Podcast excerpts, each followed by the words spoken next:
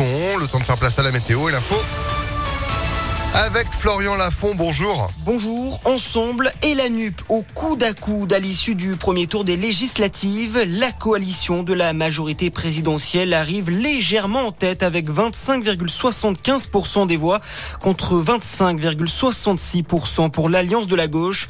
Le Rassemblement national termine troisième avec un peu moins de 19% devant les Républicains, crédité à 11% et Reconquête avec 4%.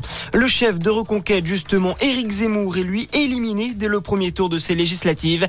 Après l'échec à la présidentielle, l'ancien polémiste a terminé troisième hier dans le Var. Élimination également de l'ancien ministre de l'Éducation Jean-Michel Blanquer de la majorité présidentielle battu dans le Loiret ou encore de Florian Philippot, patron du parti Les Patriotes qui n'arrive qu'en sixième position en Moselle.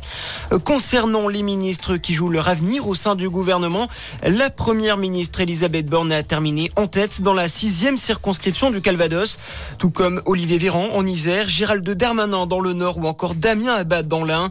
En revanche, la ministre de la Transition écologique Amélie de Montchalin n'est pas sûre de l'emporter. Elle a terminé deuxième dans l'Essonne.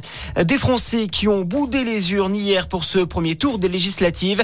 Plus de 52% des électeurs ne sont pas allés voter selon les chiffres du ministère de l'Intérieur, un record.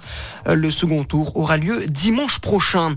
Dans l'actualité également, il fera chaud cette semaine. Nouvelle vague de chaleur attendue en France. Le mercure devrait dépasser les 30 35 degrés mercredi dans la moitié sud du pays, avec des pics à 40 degrés sur le bassin aquitain ou encore à Toulouse. Et puis en rugby, l'UBB qualifié en demi-finale du top 14. L'Union Bordeaux-Bègles l'a battu hier soir en barrage. Le Racing 92, 36 à 16. Les Girondins affronteront Montpellier samedi prochain pour une place en finale. Voilà pour votre point sur l'actu.